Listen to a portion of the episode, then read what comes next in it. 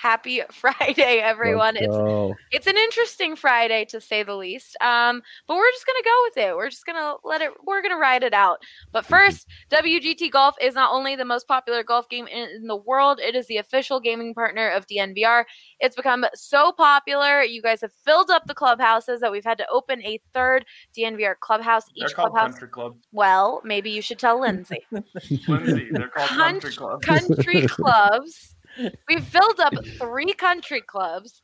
Um, you golf people and your country club and the words and everything. WGT is nothing like the normal golf culture. Actually, DNVR Golf is trying to beat that golf culture. Mm-hmm. Anyways, um, you can download WGT and join the DNVR three country, country club. club. We we host weekly tournaments with awesome giveaways, so make sure you sign up to win easy money and beautiful DNVR swag.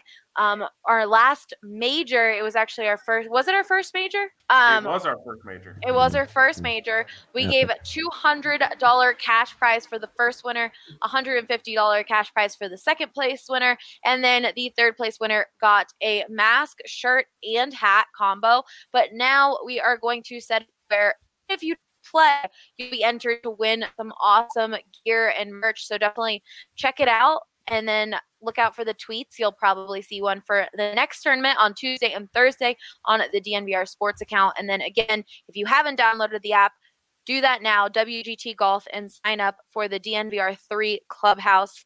And you could do that at dnvrgolf.com.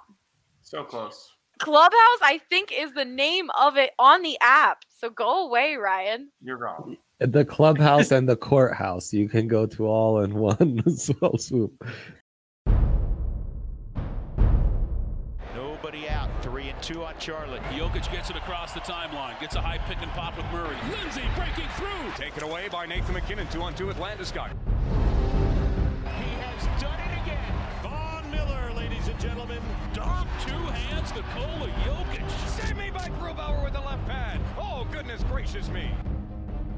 Take a good look. You won't see it for long. Two-run home run, Trevor Story. Lock, end zone, touchdown. Number two for Sutton. Got it. Oh, man. That's from way downtown. And the blue arrow is flying at Pepsi Center. Score! It's too good to be true.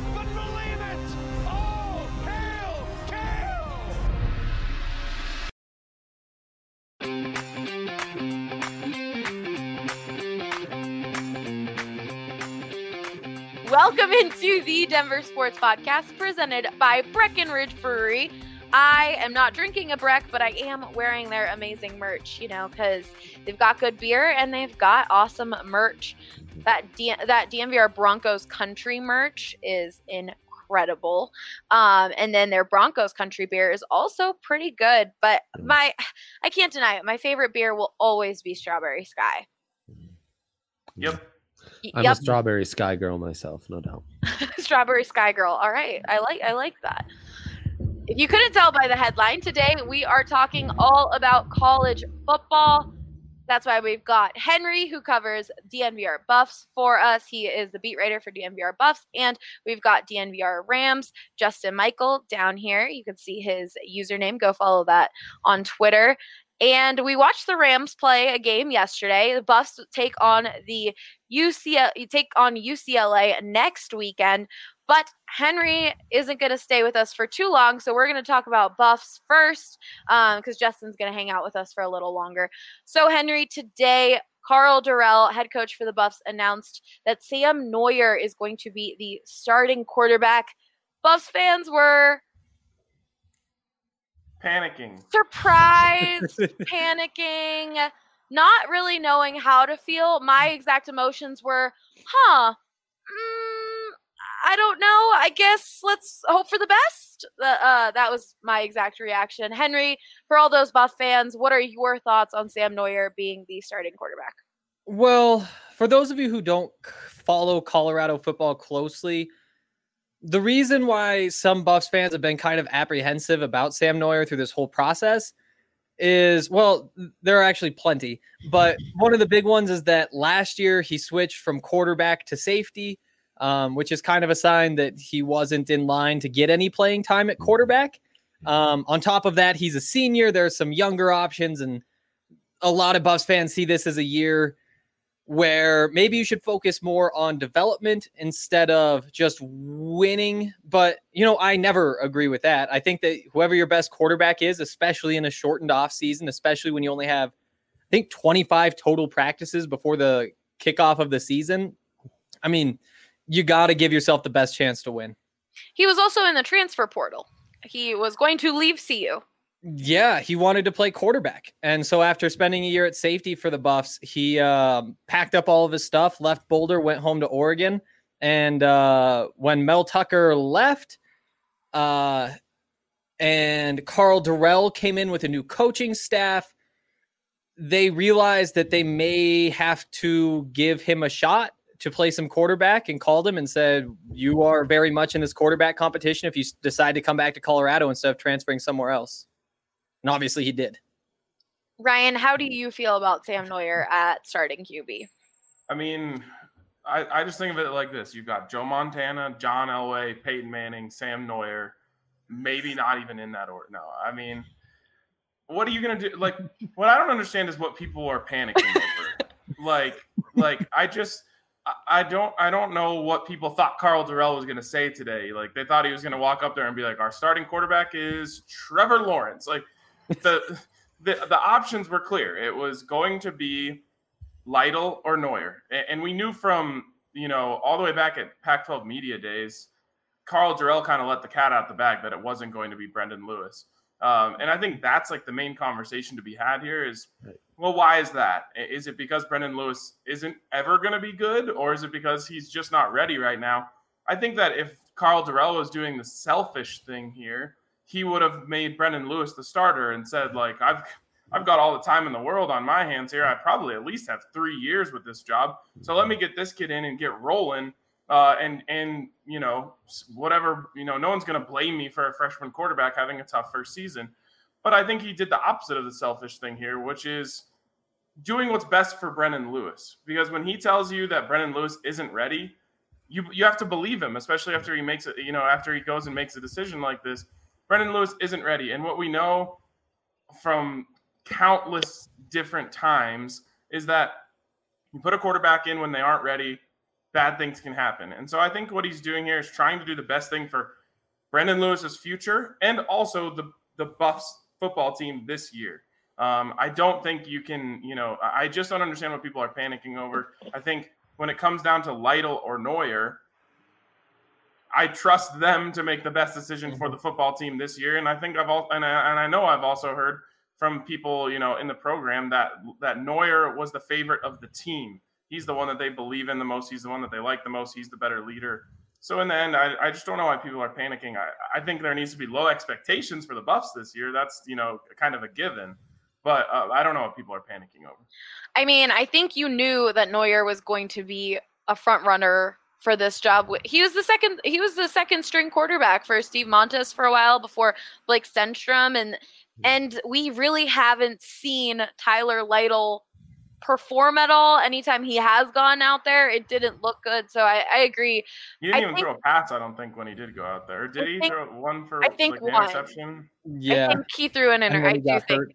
and then he got hurt. Um, I just think what people are panicking about is really they're both that bad. Uh, at least from what I've seen on Buff social media, is it's really Noyer and Lytle. Those are our options, and I agree. Like Brendon Lewis, we knew that from a while ago that he wouldn't be that starting quarterback, but I don't know. Buffs fans are gonna be off football fans. They just want that QB, especially after having Sefo and Steve in the last few years. This is an interesting call, um, especially because I think fans would have preferred Karl Dorrell be selfish and Brendon Lewis out there.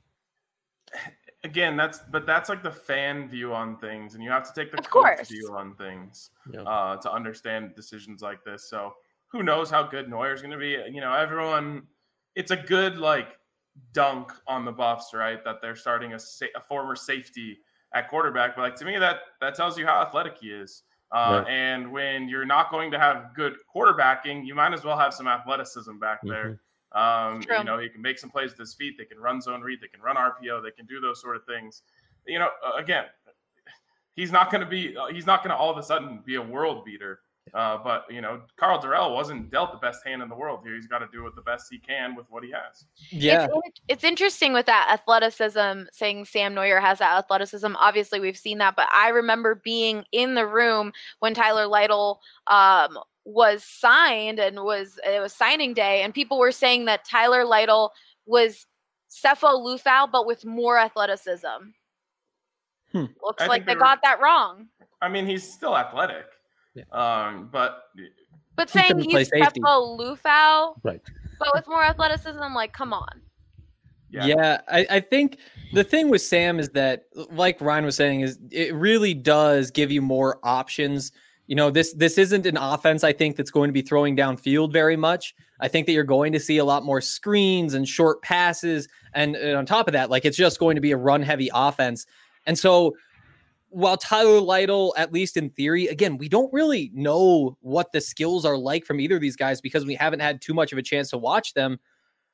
What we have the the I don't even know the narrative has been uh, that Tyler Lytle is a, a better deep ball thrower and more of your like prototypical pocket passer. And I really do think that in a new offense where so many things are going to be tough for the quarterback because they don't have any experience going with somebody who is mobile. I mean, we we've seen over and over and over again that having a mobile quarterback can change a game. You know that Rams game last night. Sure, they couldn't complete a pass, but they did plenty be able to run it. You know, if he could complete a pass, then things may have been a little bit different. I recommend playing a quarterback that can throw the football. That would be my input. How did that go yesterday for CSU, turning over to their own quarterback kind of controversy? I, I don't necessarily think it was a controversy. Uh, what do you think, Justin? It was Patrick O'Brien or Todd Centeio? Centeio. Centeio, yeah. Centeio. You know, I, I I thought that both quarterbacks were going to get looks all week. That was kind of my consistent take. I I was I was not surprised that Centeio played. What was surprising was the way that they split the reps, or the fact that they didn't split the reps. I guess would be the way to phrase it. And they just kind of gave the game to Centeio. And I think there was a point in that third quarter when you're still down two scores. The Rams had a chance to kind of put O'Brien in, open up the passing offense, and at mm-hmm. least potentially, you know, change it a little bit. And they just kind of kept the status quo until it was too late. They did give O'Brien some garbage time snaps, but you know, at that point, you know, I'd I'd almost be more pissed that I got in than not played at that point. You're down 28. It's like, gee, thanks for the reps, but I don't know. It's it's not a great situation at the quarterback position for either one of these schools. And generally, when that's the case, you're not going to win a lot of football games. Yep. Um, do you think what really brought Centeio above Patrick O'Brien was the fact that Patrick O'Brien missed a lot of time um, this uh, during camp? I think that probably had to be a factor. They were probably just, you know, more comfortable with what Centeio could do. Also, you know, they knew that they were going to be missing Dante Wright and Ty, Mc- Ty. That's two of their top four receivers. So I think kind of in their estimation, they were just like, we're going to try and run the football down their throats. They gave up 300 yards on the ground the week before. They really couldn't contain Centeio on the outside. The problem was they were so inept through the air that Fresno just started stacking the box. And at that point, you know, what are you going to do? Andre, from an outside view, whose quarterback situation are you more excited for, the Buffs or the Rams? I don't that, rephrase that. Which which quarterback uh, situation are you less unexcited for? I mean, it really goes to speak to a the tough situations that both these new head coaches, both at um, Colorado State and Colorado, have been thrown into. These are veteran offensive minds, both Addazio and Karl Dorrell, and I think they're in lieu of not having full preparation, not having a full recruiting class, not really having their guys and their systems to really groom and put in place, and you know whether it's injuries or COVID or Warren Jackson dropping out or, you know, Laviska Shenault declaring early and not just not having the full stack of weapons you would even have in your receiving corps. both coaches have to kind of go the more conservative route with the running quarterbacks. I did think it was really weird how the switch wasn't done earlier um, at Colorado State. So I would warn against Karl Dorrell not making this quarterback situation he does have any messier because that's a, that's definitely a lesson to learn um, from Addazio. And and that's where maybe I'd lean more towards the Buffs. The Buffs have yet to screw that uh, QB room up, you know, because they haven't played. Yeah, exactly. Despite what you might hear on Twitter. So, you know, I guess they're starting with a cleaner slate than what uh the Rams go into where yeah, they were running the ball and you know, to Centeio's credit, he didn't pass it well, but I thought the key pass of the game was what third and 7, it goes right through the receiver's hand, bounces off his helmet. Look, I, no quarterback can have that happen. You got to Yeah. bail your quarterback out on those key downs and on passes that are right there. Yeah, Centeio also had two really good throws at the end of the half. They dropped one over the middle, then they dropped one over the top. Yeah. Uh, so I, I think he made like a few good throws in the game. They dropped all of them, uh, and then all the other times it was on him. Um, the one thing that I will say for the Buffs is I just think that a quarterback is is being put into a better situation regardless of who they are, just based on the players around them. The Buffs have two, maybe three really good running backs. They have a veteran and and we assume going to be a pretty strong offensive line, and they have a bunch of you know awesome weapons at wide receiver. So obviously the quarterback can be the thing that makes all of that not go. Uh, but if you're gonna if you if a quarterback that is under talented is going to succeed, it's going to be in an offense like this where hopefully the Buffs are just able to run the ball a whole bunch. Yeah, what what Ryan said is honestly what makes it so frustrating that the Buffs don't have a, a very clear cut number one quarterback because the running backs are really good. The offensive line, defensive line are probably the best groups, definitely the two best groups so far Mhm. during camp. Mhm. And that's with the running backs being, I think, a top three group in the Pac 12 this year. They have the depth at receiver. You have a defense that really turned things on late last season with, I think, three NFL defensive linemen up front. Like it is very easy to talk yourself into any group on this roster, except for the quarterback. And that's, uh, that just sucks because that's what's most important. Justin, how do you feel about the Rams offensive line? I mean, it's early. That was, you know, the one and only time we've seen them this fall. We didn't get to watch any at camp. You have three transfers, so kind of the the first look that we've had. I will say, I, I thought they were more consistent than what we saw mm-hmm. out of the CSU line over the last two years. I don't think they were necessarily the problem in that game. I don't know if the holes were, you know, tremendous at times, but there were a couple instances where CSU backs had space and they kind of missed it. So th- those are the little things that they've got to figure out because if you're not tremendous through the air, you know, you can't afford to miss those third and twos. You can't afford to miss those short yard situations. And CSU, you know, they were one of four on fourth down. They only got three points and three trips inside the 10 yard line. That's killer. Justin, where are people? How are people feeling about Addazio and company today? Is the honeymoon period already over? Well, I don't know if there ever really was a honeymoon because he wasn't he wasn't, you know, the most popular choice when he got announced in the first place. He did win some people over pretty quickly, I think, with his introductory press conference. And I mean, I don't think people are pressing the panic button just yet or like the eject button where we got to get this dude out, fire him, whatever. But if you're talking about coming in and, and exciting people and, and giving people a reason to tune into CSU football again, I mean, that was about the exact opposite of what you were hoping for in terms of a debut. It was just like, really, like this 335 days, and and this is what we get. Yeah, Henry, what do you think about the pulse of CU fans on Karl Dorrell right now? You know, he wasn't all that popular. I think you know the the Buffs sent out, or it, based on everything that we kind of heard, it seemed like they were in really deep with Steve Sarkisian, who wound up getting a raise as an offensive coordinator and not having to move.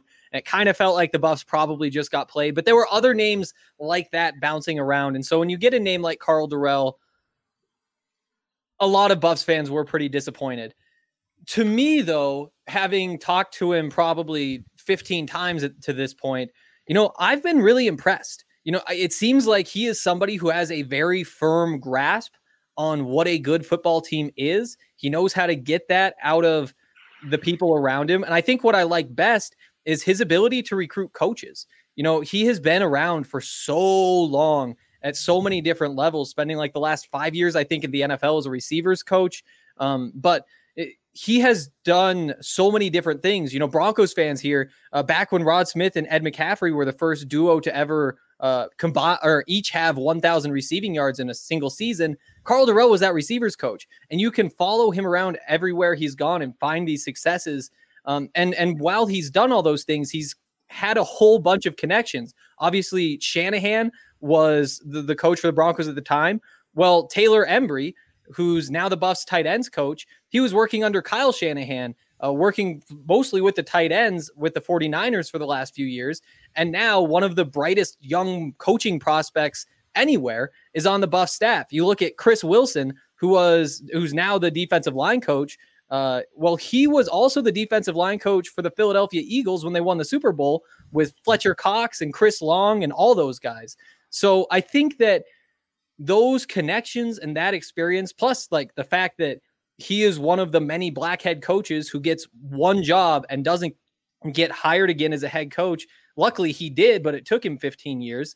Uh, there are a lot of signs that would point to him being kind of undervalued as a head coach. Um, but I mean, in the end, it all just depends on what happens on the field.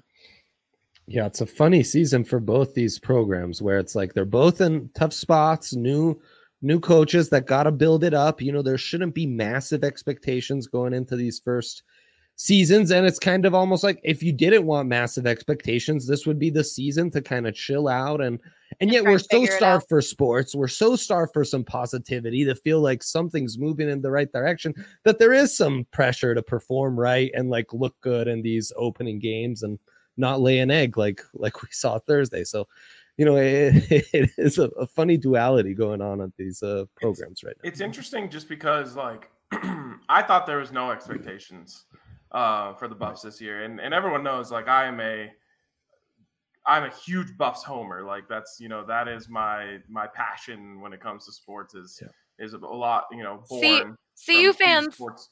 CU fans know that, and then I think CSU fans have learned that from seeing you bickering with Justin um, consistently. no, I'm actually kind of sad. I like I don't I, I don't feel the hate right now for CSU. I feel like something's missing from it's, me. It's the pandemic. The pandemic has made you crave any type of college football in Colorado. You're just like, fine, let's watch it. But me being the big homer that I am, like I had no, I have no expectations for the Buffs this year. Uh, you know, I, I my, my expectations are like, hopefully we see some young guys make some big plays. Like that, that's like where I'm at. Like hopefully you see some development Hopefully, you see like good coaching decisions. Yeah. You know, I want to see decent process, but when it comes to results, my expectations are so low. So when I saw Buffs fans kind of like unraveling, melting down today over the quarterback decision, I was like, oh, I guess everyone isn't like me in the same boat as me here. I kind of think that Karl Dorrell like still is like stealing a year here. Like yeah. none of these guys are losing uh, eligibility. It's almost right. like a free yes. six, seven game preseason free play for your next season. Mm-hmm. Um, and so I like that's where I'm at on this. Um, and, and, I think the fact that you know there's no pressure from fans booing in the stands, there's no right. attendance pressure. All of this for a first year head coach, I think, is a huge win.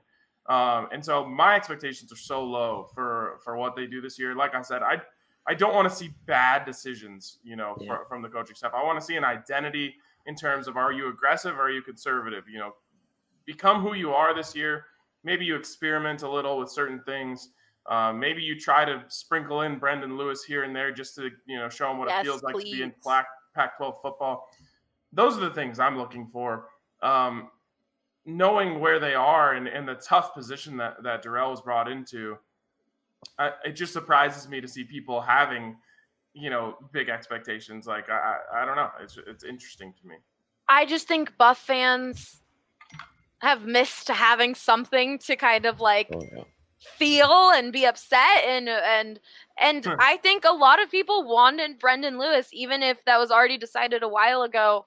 By Karl Dorrell. Like they just still had some sort. I don't know what they were hoping for, but I feel like they're like, oh, young freshman. Like what what can we build? What can we grow from seeing this guy? And like you said, Ryan, I really hope they do mix him in there and we see a little bit of that. My hope with this season is limited injuries. We've seen the way the NFL is dealing with so many injuries because of less practice time, because of everything happening. So I really hope we don't see major injuries come to either CU or CSU players.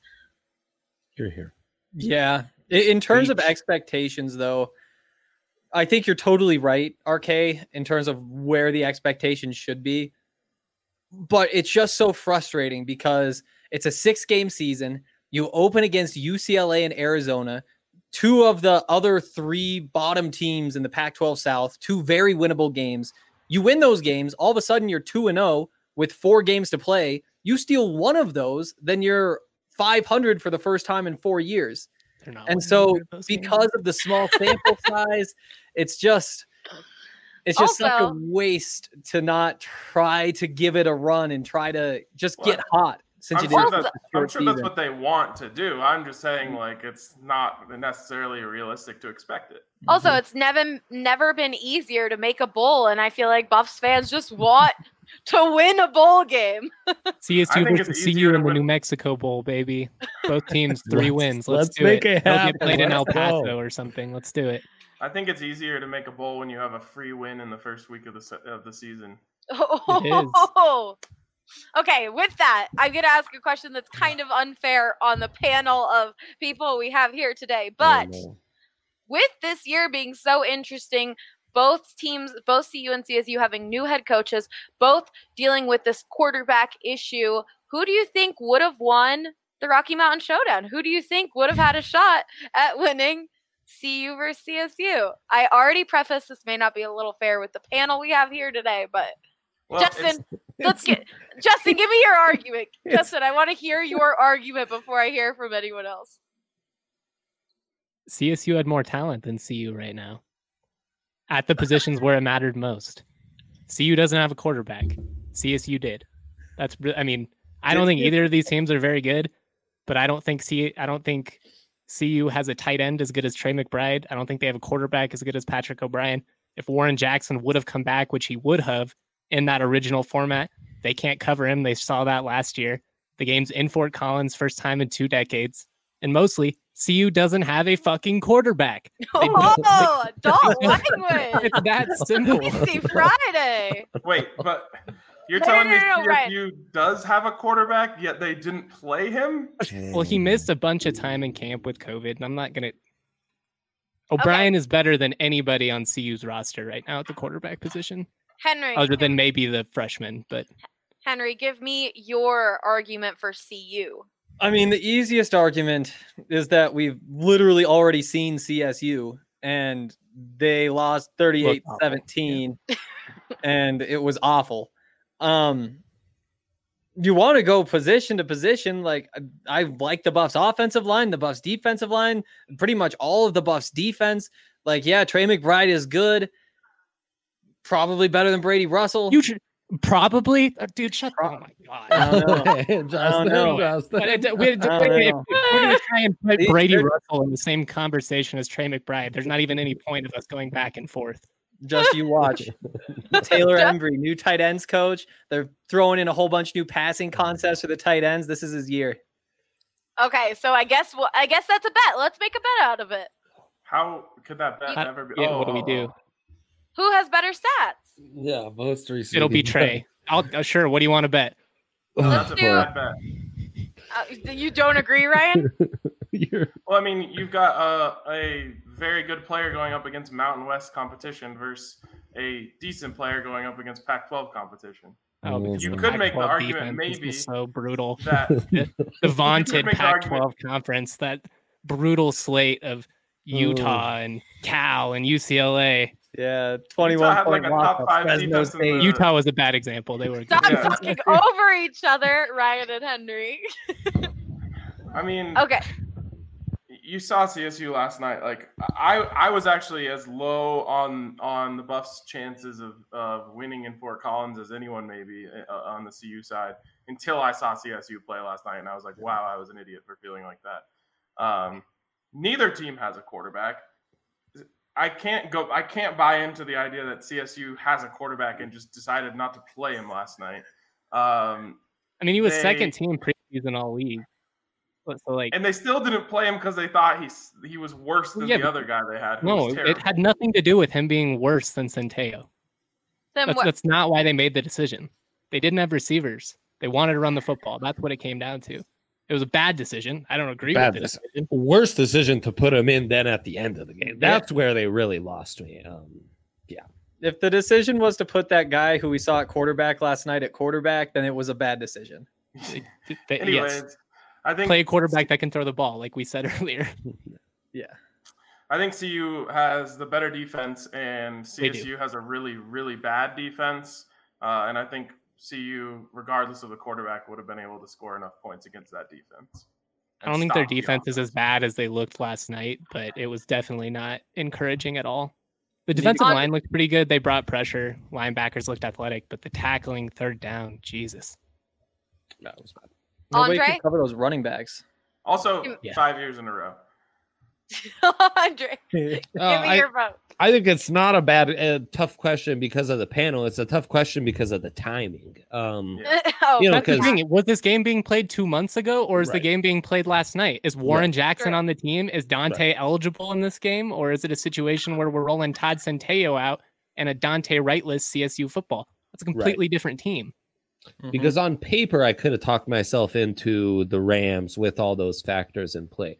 But then you watch, you know, I mean, the the Yeah. team at present clouds your mind with what the team could have been at full strength, and um, so yeah, it's hard for me to believe that the Rams could have uh, could have pulled it through. But I mean, it's uh it's too early to make any judgments on on this season, and I, I think both programs are kind of in similar spots where in the trenches they're starting to reach um, a level playing field with the other better teams in the conference, but now the skill positions and as we mentioned, the quarterback position most of all needs to really catch up to the rest of the conference.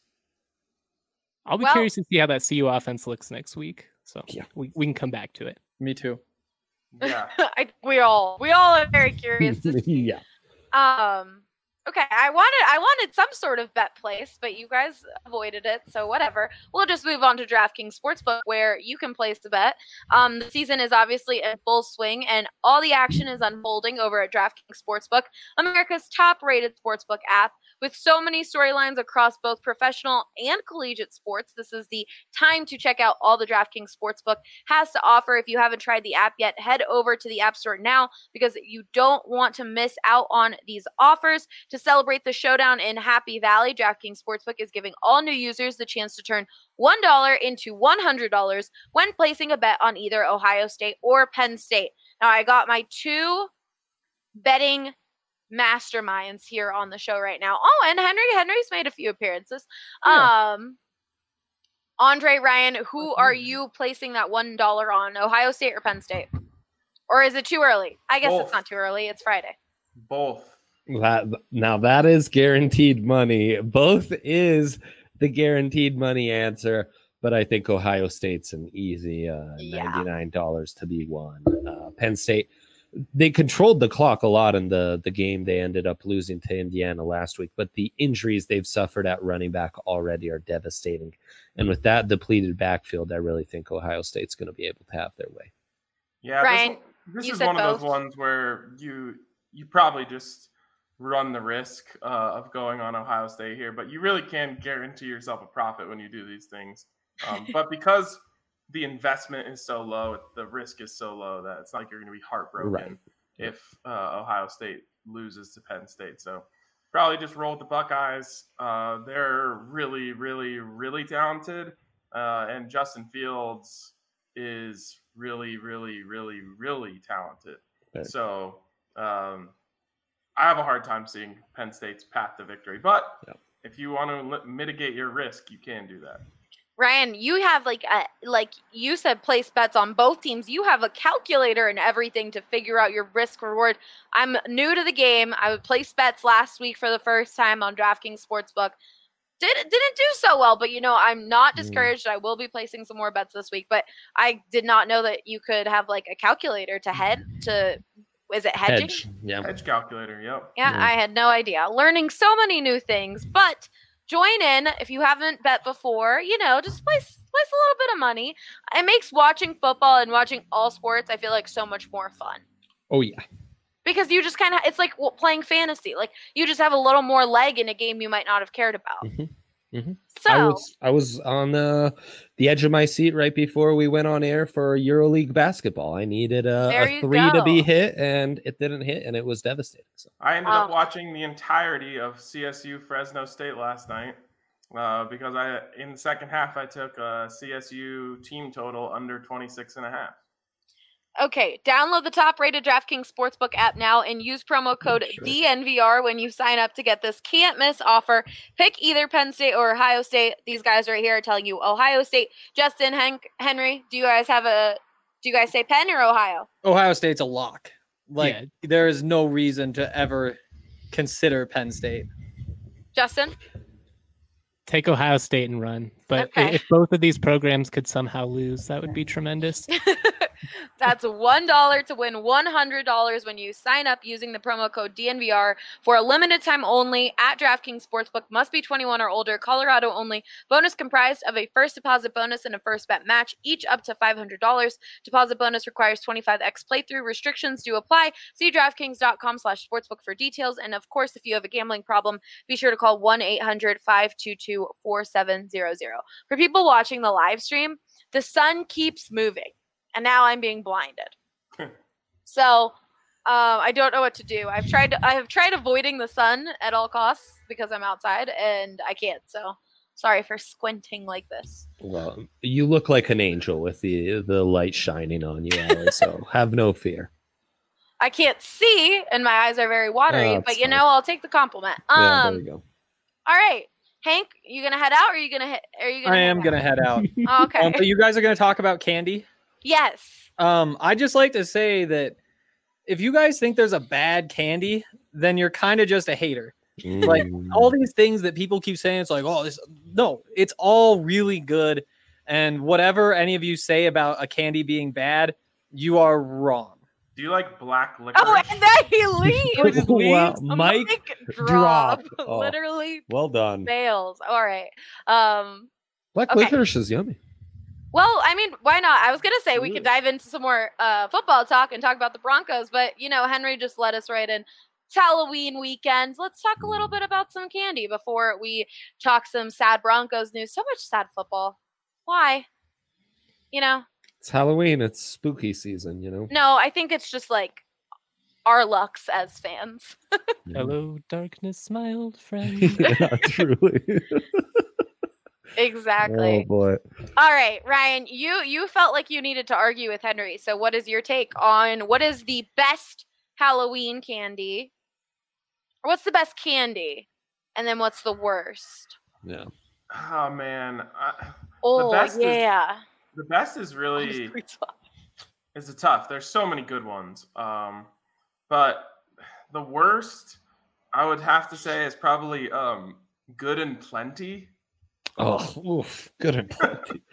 I have Oh. never heard of that. Oh, it's like you're being punished when you eat good and plenty. It's like uh, Vegemite and Marmite. No, I'm, I'm nothing like- like that.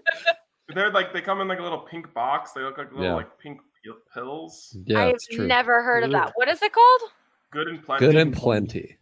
So it's like it's it's like licorice inside, but it kind of has a Oh. candy covering on the outside, but the candy covering that doesn't help at all. That's kind of nasty as well. I have seen these actually. Yeah, there you go. seen those. Oof, yuck. Just looking at them, it's revolting. Also, uh, things that suck. Um, Almond Joy, yeah, Mounds, yeah, yeah. Um, both garbage. Yeah, um, child out here avoiding coconut. Yeah, coconut is like those. Uh, coconut does not belong in my candy. Um, I think so one it, of those has been like they're they're out of business. Oh, really? Well, maybe I had a fever dream months ago, but I thought like I, thought like I heard Almond Joy was like done. No, I still seen Almond Joy at mm. 7-Eleven. Hmm. Oh yeah, those are the worst. okay, Andre, what's your least favorite candy? My grandpa really likes Neccos. when oh, he grew up during the Depression, you know, he would save up his money and go buy himself Neccos for like Some a Necco wafers. So he loves those, but they're, they're like uh, it's like eating a tums. I don't know. I don't Wait, get what? why. Oh yeah, no. Yeah, look them up. Um, it, it's just a weird candy to have. Obviously, very old school. Um, but I, Ryan covered some good ones. I will say there's a lot of uh, misinformation about black licorice. There's like sweet black licorice, and then there's more hardcore black licorice where they're not sweetening it up. That stuff's disgusting. But the sweet black licorice, licorice that's good. And the best, I've already gone on record, already on this same podcast, I think, in saying that mini Snickers is the king of uh, Halloween. There's something about the mini version of Snickers that heightens its Snickerness, and you really only get that during Halloween. So that is that's the most special of all Halloween treats, right there. Was that a Halloween podcast a year ago, or was that an off the rails podcast? I think that was like a mere couple weeks ago on this okay, I was very same say podcast. this can't be a year ago. yeah, no, no. I was like, where is time going? yeah, for real. Um, okay, Justin, what is your least favorite candy? I don't. I'm. I pretty much only like chocolate. So I like. I don't like Skittles. I don't like any of the Ooh, Skittles are good. that type of candy. You know, the the non chocolate stuff. I would say dots are the worst because they get Oh. stuck in your teeth, and Ooh, they don't even really have any chewy. good flavor. So like, But they're kind of basically what's just the point? gummy bears, aren't they? Mm, like- They're yeah, like but they don't have hard very gummy much bears. flavor, and yeah, they get hard really fast. And they're I don't too like the the gooiness is a sticky gooiness, Mm. which Yeah. like good in a brownie, not great in like a candy. Mmm, brownies. uh, just saw a commercial M&M fudge brownies. I'm making that an adult goal to try those uh this M&M Halloween. fudge brownies. Wow, Yeah. that does sound good. Yeah. Um, my I love M and M's though. That's my favorite for the record. Just My- straight regular M and M's. I like M and M's or peanut M and M's or peanut butter M and M's. I just like M and M's. Mm. Yeah, I put M and M regular M and M's at the bottom of the M and M scale. All the other versions are better than the original. I think. I think my favorite candy, They have a lot. and it's because I just ate them so much when I was little, were Rolos. Oh, Good choice. Rolos are. But- Rolos are good. bomb. again a little too sticky on the fillings, you know. Oh, I love them, and they're small enough where you're just like, They're You like know- milk duds without all the pain. yes, wow, Well, maybe I'm what thinking a good Milk description. Duds, yeah. Um, Those are taste so good. They're almost worth it. That's the one that I know. I maybe will struggle through just because they're delicious. it's true. We've got uh Colorado Yeah. Travis here saying Tootsie Rolls. I'm I kind of agree with Henry. Like there is very little candy or chocolate that you put in front of me that I'll be like actually I'm good. Like if you put if I've got Well, a sure. candy in front of me then I'm going to eat the candy. Like if there's a candy bowl sure and there's only Tootsie Rolls I'm going to grab one. So Yeah. I agree with Henry in the sense that when it comes to certain candies, I feel the same about donuts. Like you put a donut in front of me, it doesn't matter if it's voodoo from 7 Eleven or if it's from King Soopers Freshly Baked. I'm going to eat the donut. So, um, Tootsie Right. Rolls, I'm not a fan of, but you know, I'm the same way, but like I, I'll never go to the store and get a fruity candy. Like if I'm like splurging on Mm. candy, every time I'm going something chocolatey. oh That's no, where I I'm go at, like, for I'll eat sour Starburst. gummy worms. Mm. Sour gummy worms are so good. Okay, Sour want- Skittles are low Ooh, key. sour Skittles Sour are so Skittles are good lit. too. Yes. it's Okay, true. Our DNVR Nuggets guys on DNBA show today had a candy draft, and I want us to go over it because I feel like this is the per- per- perfect podcast to do that and give our vote. So, for the podcast listeners, Harrison chose Reese's, Starburst, Twix. Baby Ruth and caramel apple pop, which on the Free Skate Friday DNVR Avalanche podcast, they didn't know what caramel apple pops were. Those are bomb. Personally, I think so. That's That an was an incredible last pick of the draft by Harrison because That's an a snake draft. So apple on a stick no, no, no, covered no. in caramel. No. That's what it is. No. This this is it's like I uh, have to look it a what do you call those things that you lick on like a It's Halloween buffs, big man. So we're talking some candy. We talk some buffs. We talk some CSU. Then we're gonna get to the Broncos. You know, it was podcast. Oh, is yeah, about like- everything.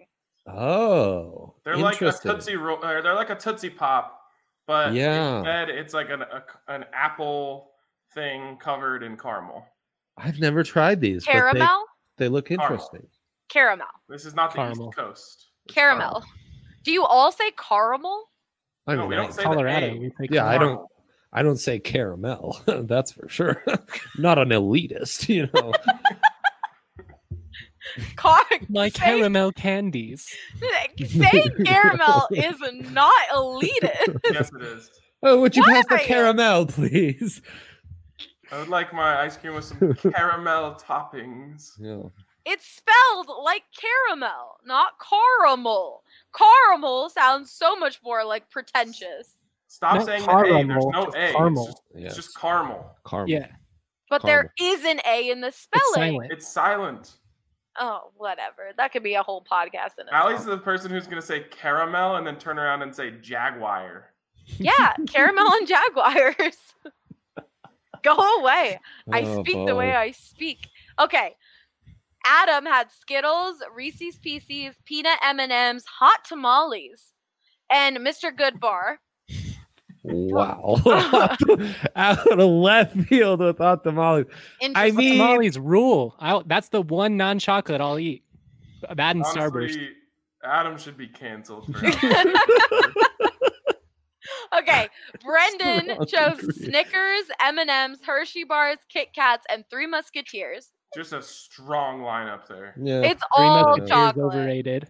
That's a it's a man's man uh list, you know. I think Hershey's bar kind of crappy. That's really the worst uh chocolate you'll find uh, in Yeah, why would you circulation. go Hershey? Like Hershey's bar should have been not Mhm. drafted. And again, classic M&M. It's all the same chocolate, guys. The Reese's, Hershey's, M and M's. It's all the exact same milk chocolate. But there's Don't you get into big chocolate conspiracies with me, young man.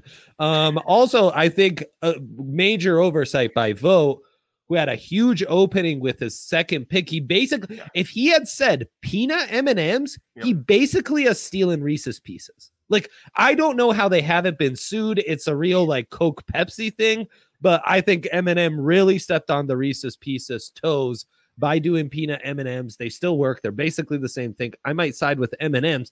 I think he does that. This is a clear winner in the draft.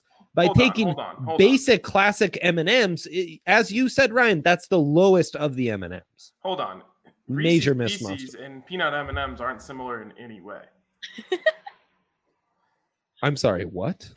Now, Re- Reese's Pieces and peanut butter M and M's are similar. Oh, what did I say? Peanut? yeah. Well, But- peanuts off the board. Adam has those. So yes, I meant peanut butter. No, so because sorry. Vote selected M and M's with his second round pick. right. So he should have still right- added peanut butter M&Ms, right? Well, he should have taken peanut butter M and M's or peanut M and M's, um, because this is a snake so Right, it goes, right. Snake. Yeah. So um, he that's the only fault there. Um, he, he he messed that one up, but he has the best um, the best group here. Although Three Musketeers, I can't even remember what those are. Yum. Three Musketeers are good. Okay. Eric, D Line Co's um, picks were Milky Way, Butterfingers, ooh, uh, Sour Patch Kids, Nerds, and Twizzlers. Milky Way going in the first round is the reach of the century. Yeah, it's a reach. It's absolutely a reach. That stands out in a major Okay. way. And I'm not a Twizzlers like guy. You said, man, that's that's awful. What? So who? What? Taking taking that in the first round, that's like passing up on Melo in the first round. That's a Yep. Detroit Pistons move. Yep. Yeah, yeah, I love is- Three Musketeers. Um. Okay. So Well, We're talking Milky Way. We're trashing Milky Ways. I was just stating someone in the Oh, comments oh, that Three oh, oh. Musketeers are delicious, and I said I agree. um. Okay. So who are you voting for? Who had the best draft? Vote. Do we all agree? Vote. Do you need No, to see I, I gotta more give it to? Harrison. I Ah. agree. It's Harrison or vote for me. Uh, no, I haven't ever tried a caramel apple pop, so that's where I'm a They're bit bomb. out of my element. But it is between those two. Mm. God, that is tough. That is tough. We've got Antonio here saying RK doesn't understand great candy. I don't know what you want from me. I, I feel like No. I haven't even had a uh, a controversial opinion yet. I think I think vote gets it. I think vote gets it. Okay. Well done. See if I can move into the shade again. Um, it's really just based on where the sun hits the tree. Okay. I think I think that's enough candy talk as Buff's big man wants wants some sports talk, which that, that's what this podcast is. But before we get to some Broncos talk, Green Mountain Dental Group is located in Lakewood and they are one of the best dentists in the metro area. They're extreme Colorado sports fans and you know when you get when you sign up for a cleaning, x-ray, and exam at Green Mountain Dental Group, you're gonna receive a free Sonicare toothbrush. You're eating all of this candy on Halloween. Mm, You need a Sonicare toothbrush. A regular toothbrush isn't gonna cut it. It's not gonna get in there and get all that gunk out of your teeth. And the first thing to good health is clean teeth. And so go sign up go visit Green Mountain Dental Group and get a cleaning x-ray and exam so you can receive a free Sonicare toothbrush.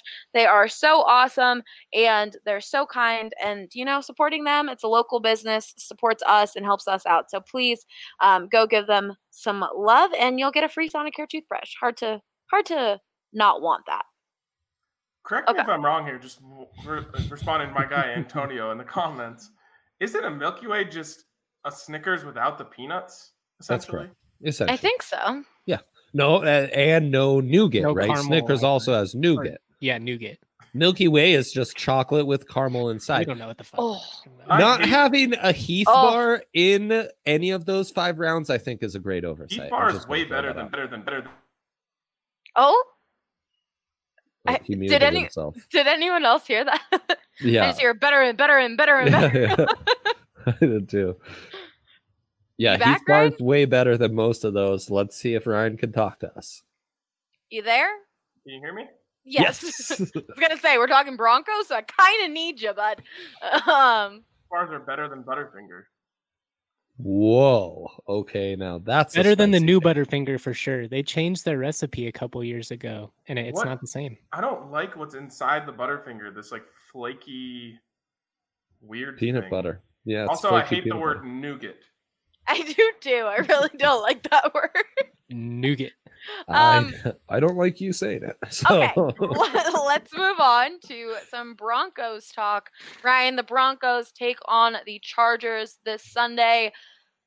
Fans, Broncos country, they're feeling really down after that performance against the Chiefs, but I think they're feeling even more down because so much of Broncos country has lost hope on Drew Lock already. I know where you stand, Ryan, but tell the people who are kind of on the verge of losing hope, who haven't lost hope yet, why they should not lose hope on Drew Lock just yet. I just don't. I don't know how you can judge a guy uh, in his eighth start and, forget the eight starts. We're talking about his third start in a brand new offense with no offseason, coming off of an injury. I mean, he has the entirety uh, of lists of reasons why you should be patient. I don't even want to call them excuses because I don't think that's what it is. It's just calm down. Like that's all. That's all this is. It's just a list of reasons of why you should calm down. Um, Drew Lock in the last six seasons of his career has only gotten to the second year of an offense once. The best year of his career. He threw 44 touchdowns and I believe 13 interceptions at Missouri. Uh, and I think it's really unfortunate. This is a tough take because I don't. I'm not blaming. Uh, like I don't think Pat Shurmur is a bad hire, or at least I don't think. I think the book is still out on that. yeah. But I also think the Broncos, if this season is all about evaluating Drew Lock, which I think it is, I think they did him a disservice by firing Rich Scangarello, getting him started all over again. Now they couldn't have predicted the pandemic, uh, but there's like a long list of things here that w- should just suggest you to say, okay, pump the brakes a little bit. Um, and that's my main takeaway here. The other thing is, you know, in games that he's finished, Drew Lock is never is undefeated against teams that weren't in the AFC Championship game last year. You know, he's got two losses to the Chiefs and a loss to the Titans. You can put, you know, technically the, the Steelers game is on his record, but it doesn't. I mean, anyone who watched that game knows it wasn't. He didn't really have an impact on that Yeah. game. Um, he had a bad start, which of course people that are ready to write him off won't let you forget. But I just, I just want people to calm down. That's all it is. Is, is it's his eighth game, which is still really early, but it's even more early for him Um, he has things he's got to work on. He needs to stop fading away when he's throwing for no reason. He needs to get better at climbing the pocket. He needs to get better at a lot of things. And so do most quarterbacks when they're this young. So I get that Justin Herbert is really skewing a lot of people's perspective on this, but Justin Herbert is an outlier. It almost never works like this where you just walk in and you're instantly, you know, putting up extremely good numbers. And even Patrick Mahomes, you know, he went through two off seasons before he became the full time starter for the Chiefs. So it even took a little bit of patience with him. I just got to calm down. Everyone's just got to calm down. Uh, he's got 10 more starts ahead of him this year. Hopefully, I'll touch wood as long as he stays healthy. And at the end of that, we might have a sample size large enough to really be able to make a big decision on Drew Lock. Um, now, I might go. I might say that it's not even fair to evaluate him then, but the NFL isn't fair, and I know and I know how these things work. So it is the Broncos are probably going to have to to make a decision on what they want to do moving forward at the quarter, quarterback position at the end of this year. But there's absolutely no reason to start to sign you know to sell all, all of your Drew Lock stock right now. Um, I know he has it between the ears. I know he wants yeah. to be great. I know he has a lot of the you know the characteristics that you need. Now he's just got to go learn from his mistakes and apply it on the football field. He's got shorter than I would than I think most people would want him to have to do that. Uh, but I still think he's very capable of learning and getting better. Do you guys think that people's takes on Drew Lock wouldn't be as bad as they are right now if some of those receivers caught those touchdowns during that Patriots game and his stat line mm-hmm. went up? Do you think it really is that much of a difference of you know what, his receivers weren't catching balls. Felt like I was watching the oh, Eagles yeah. out there. His stat line wasn't very good against the Patriots. Not terrible, but not good.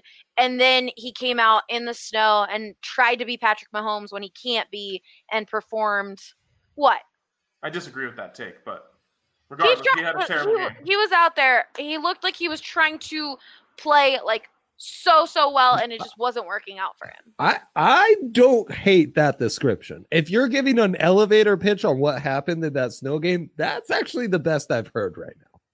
Yeah, I think that's apt analysis. I think. Anyways, do you think it really is that thin of a line of if he would have had better stats and played better and had more touchdowns against the Patriots, people wouldn't be freaking out this much? I mean, Drew Lock went out, went into Foxborough and led a team that beat the Patriots. But people but were because, still upset. Right, and let, let, me finish.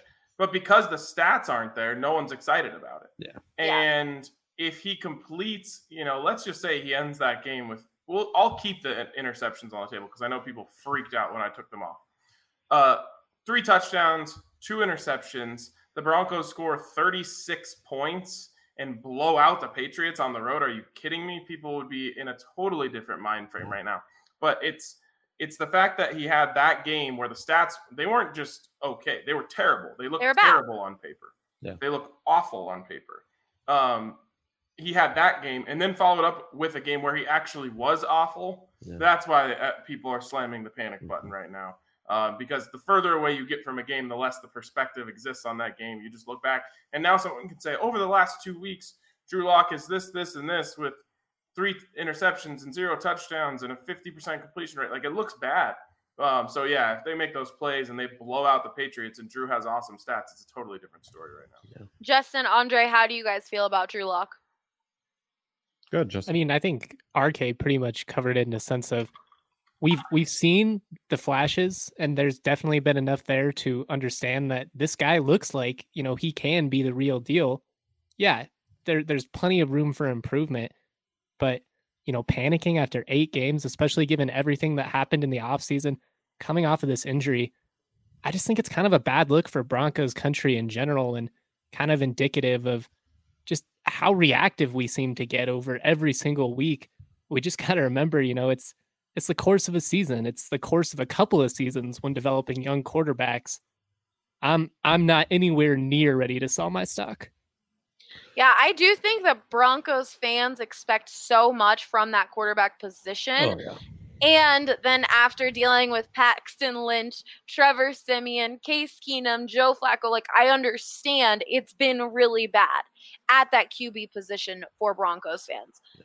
But you need it's he's still pretty much a rookie. You need he needs time to develop and you see that all around the league with quarterbacks like it's not just a drew lock scenario like you mentioned ryan a few examples it took players quarterbacks time to become who they later were and are right now That's the problem with the city, though. With quarterbacks, it's a meat grinder. Um, it's uh, it's the toughest position to play in Denver by far, just because the standards are two of the five greatest. Uh, you know, not just quarterbacks, arguably two of the you know top ten greatest football players of all time, and Peyton Manning and John Elway. And that's the standard.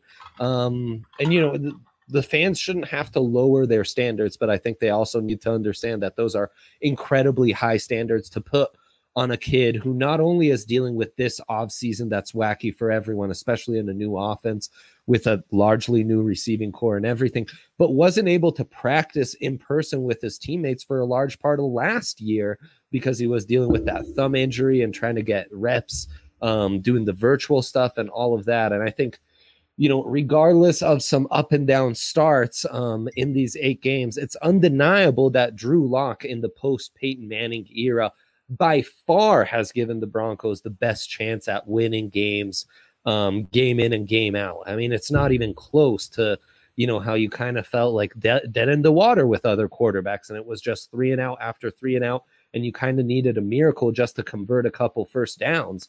Now with Drew, you really seem to have a chance in each game. I mean, they outgained that Chiefs offense uh, despite him playing terribly. And you know, uh, this you take away some god awful mistakes that are absolutely unacceptable by a, a pro football team, and that's not just Drew. I'm talking about the flea flicker and the kick return. You're gonna lose those games, and you're gonna lose them bad against the Kansas City Chiefs. I think there are some positive um, positives to take from this given the circumstances, but it's going to be a big second half of the season. Big second half. Ryan, Pat, uh, Tim Patrick and Philip Lindsay are questionable for Sunday. Do you think we'll see them out there? Yeah, I do. Uh, Phil looks like he progressed pretty darn quick through the concussion protocol. Now, it's all it's always finicky. You know, you can Yeah. fail, fail the last stage and you don't get to play. Um, but it looks like he'll be out there. Tim Patrick, I think, will be out there as well. Obviously, the bigger concern is on the offensive line. With Glasgow.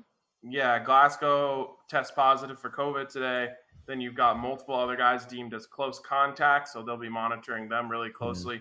If you if you go away unscathed and you just get away with it just being Glasgow, you put an Austin Schlottmann behind him, you're going to be okay.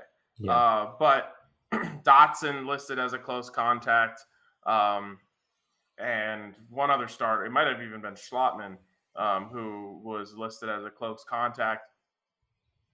That happened. If you're out, if you're without those guys, uh, and maybe another offensive line, it's going to be really messy. The only, I guess, solace, which I don't like using that word in this scenario because it sucks for everyone, um, is ju- is that the Chargers are dealing with the exact same thing right Yeah. now. Yeah. Um, they're going to be without their offensive line. I joked on Twitter they should just play this game seven on seven uh, because neither team is going to have their offensive line out there. It looks like Broncos might end up being on the luckier side of this, uh, but both teams are going to be rough along the offensive line, which, un- yeah, I get. I don't know. It, it hurts both teams a lot because on Yeah. one side you've got Bradley Chubb, on the other side you've got you know uh, Joey Bosa.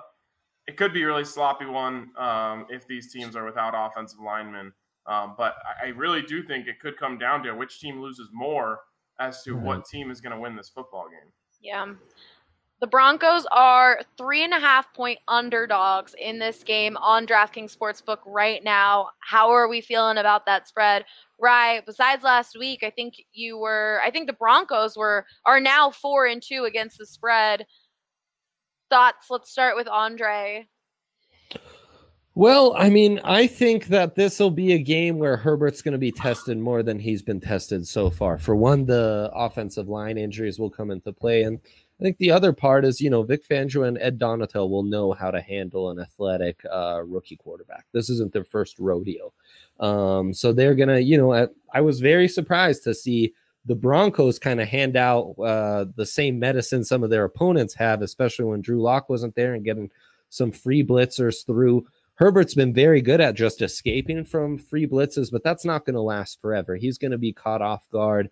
I also think that the Denver's more zone heavy scheme might take away uh, some of those open vertical shots that um, Herbert's been given in his first few starts and it's going to force him to think the game through. And I think there'll be some mistakes at home, even without a large crowd. Um, this seems like too much. I'm I'm leaning towards Denver against the spread here. All right, Justin. Yeah, I just the Chargers with what they've shown and particularly with what Denver's shown offensively over the last couple of weeks. I I don't love this matchup with the offensive line concerns with Bosa coming in. I just I don't feel great about it. I hate picking against the Broncos in a divisional game at home, but like Andre said, no home fans. You don't have a ton of momentum right now. And that spread's not very overwhelming. You know, it's not like a six point spread or something like that, three and a half points. I think they probably win this game by at least a touchdown. So I, I feel pretty good about the Chargers covering there. Ryan. Uh, again, it comes down to these offense. Oh, you're muted. I don't know what's going on here. Assuming, Okay. am I good now? yeah. Uh, assuming that the, the Broncos keep their offensive line intact, I'm actually taking the Broncos to win straight up. Um, I think you know the home field advantage does matter. It's not as big as it used to be, obviously, but it does matter. There's a comfort involved there. Um, I also just think that the Broncos haven't had like a, a normal situation going into a game, and again, if they end up losing half their offensive line, that will continue. Right. But you know, this is going to be Drew's first normal kind of start since the first game of the season, in which he was good, not great. Um, and, and, you know, of course, the Broncos didn't get the ball in the end zone and they ended up losing. But I think this might be an offensive breakout for them this week. Um, I think they're going to focus on getting the ball more to Jerry Jeudy. I think that Albert Okwuegbunam is really just like on the verge of blossoming at any second here. I mean, I mean, in his second game, he has seven catches for 70 yards on seven targets. Like he's ready to explode. Um, Noah should be more healthy.